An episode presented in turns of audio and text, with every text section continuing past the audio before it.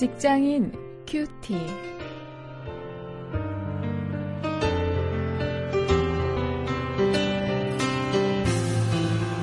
여러분 안녕하십니까? 오늘 4월 20일 여러분과 함께 말씀을 묵상할 원용일 목사입니다. 오늘 이 주말에 어떤 계획 가지고 있으십니까? 가족이나 동료들과 함께 이 좋은 봄날을 만끽하시기 바랍니다. 오늘 베드로전서 1장 3절부터 12절까지 말씀을 가지고 믿음이라는 주제로 구원받은 자가 받는 고난 이런 제목으로 함께 말씀을 묵상하시겠습니다.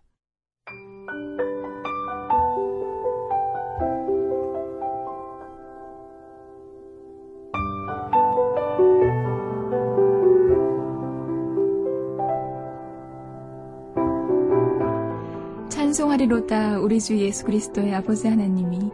그 많으신 근율대로 예수 그리스도의 죽은 자 가운데서 부활하심으로 말미암아 우리를 거듭나게 하사 산 소망이 있게 하시며 썩지 않고 더럽지 않고 쇠하지 아니하는 기업을 있게 하시나니 곧 너희를 위하여 하늘에 간직하신 것이라.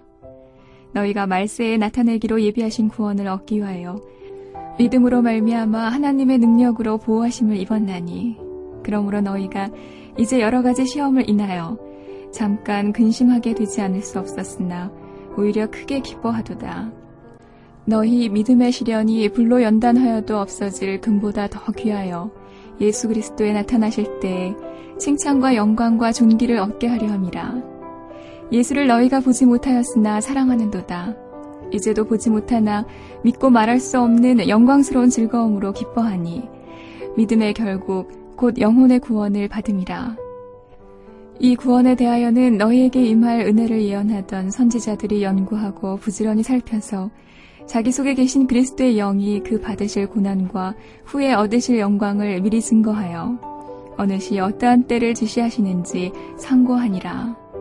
이 섬긴 바가 자기를 위한 것이 아니요 너희를 위한 것임이 계시로 알게 되었으니 이것은 하늘로부터 보내신 성령을 힘입어 복음을 전하는 자들로 이제 너희에게 고한 것이요 천사들도 살펴보기를 원하는 것이니라.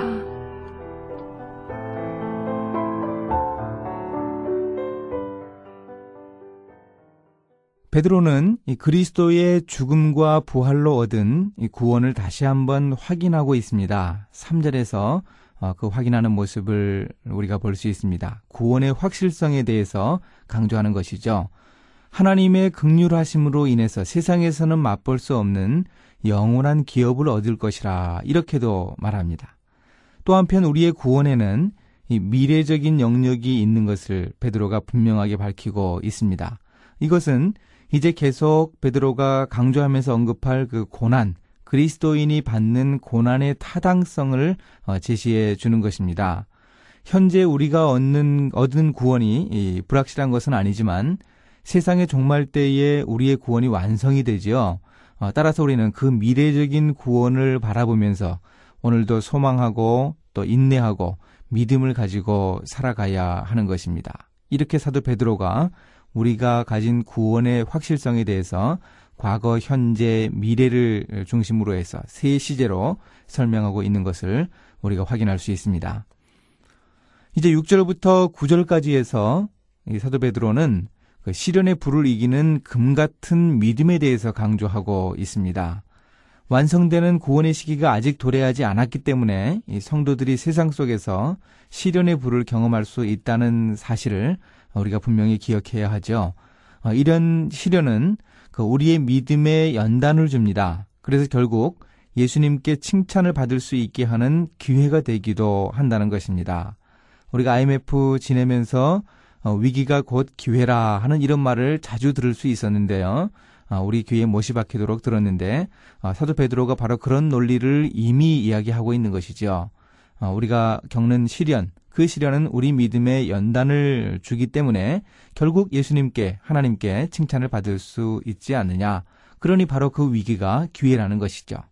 이것이 바로 믿음의 결국이라 이 믿음의 궁극적인 목적이라고 베드로가 강조하고 있습니다. 10절부터 12절에서 베드로는 그 말씀을 통해서 고난을 확인하라 이렇게 강조합니다. 이 고난 받는 것이 이미 구약 성경에 예언되어 있다는 사실을 베드로가 강조합니다. 그래 고난 받는 것을 이상하게 생각하지 말아야 할 이유가 바로 이것이라는 거죠. 어, 구약 성경에 이미 예언되어 있는 것이니 그것이 기정사실이니 고난 받는 것을 너무 이상하게 생각하지 마라. 그것은 당연하다 하는 것입니다. 오늘 우리가 크리스천으로서 일터에서 겪는 이 고통도 바로 이런 시각으로 우리가 바라볼 수 있으면 좋겠습니다. 그래야 우리가 이 고통을 믿음으로 감수할 수 있습니다. 무엇인가 하면 성도들이 세상에서 고난받는 것은 당연하다. 그것은 이상할 것이 전혀 없다. 우리의 정체 자체가 세상 사람들과는 어울리지 않으니 고난받는다. 그 고난을 감수해야 하나님의 칭찬을 얻을 수 있다. 어, 이렇게 믿고 우리의 어, 고통을 감수하는 것이죠. 이런 믿음을 오늘 말씀을 통해서 우리가 확인할 수 있기를 바랍니다. 이제 이 말씀을 가지고 실천거리를 찾아보겠습니다. 우리 일터에서 이 크리스천으로서 내가 당연히 받을 고난이 있는데 그것을 피하는 것이 있지는 않은가 한번 우리가 확인해 보아야 하겠습니다. 우리가 크리스천이라면 피해갈 수 없는 것을 어, 우리가 억지로 어, 피하느라고 애쓰고 어, 그래서 하나님이 우리에게 주신 그 믿음의 중요한 포인트를 우리가 놓치는 것이 아닌가 확인해 볼 수 있기 바랍니다. 이제 함께 기도하시겠습니다.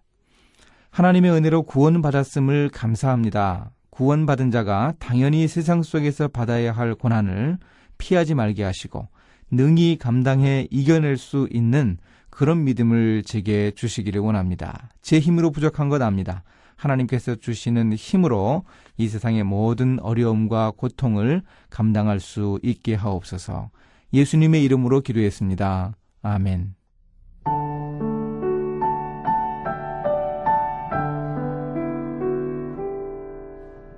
이탈리아의 명지휘자 토스카니니는 어려서부터 악성 근시였다고 해요. 그의 어머니는 눈물로 세월을 보냈지만 토스카니니는 아예 보지 못하는 사람도 있다며 자신의 처지를 감사했습니다. 그는 어머니에게 악보를 읽어달라고 해서 악보를 모조리 외워서 공부했죠. 각고의 노력 끝에 오케스트라의 일원이 되었는데 어느 날 연주회 때 지휘자가 병으로 나올 수 없는 상황이 생겼어요. 그런데 악보를 다 외우고 있는 사람은 전원 중에 토스카니니 한 사람뿐이었습니다. 사람들의 권유로 토스카니니가 지휘봉을 잡았고 그의 첫 지휘는 대성공이었죠. 이로 인해 그는 지휘자의 길로 들어서서 성공할 수 있었습니다. 자, 고난이 있더라도 그것을 견뎌내는 믿음이 있다면 하나님이 우리를 더욱 선한 길로 인도하실 것입니다.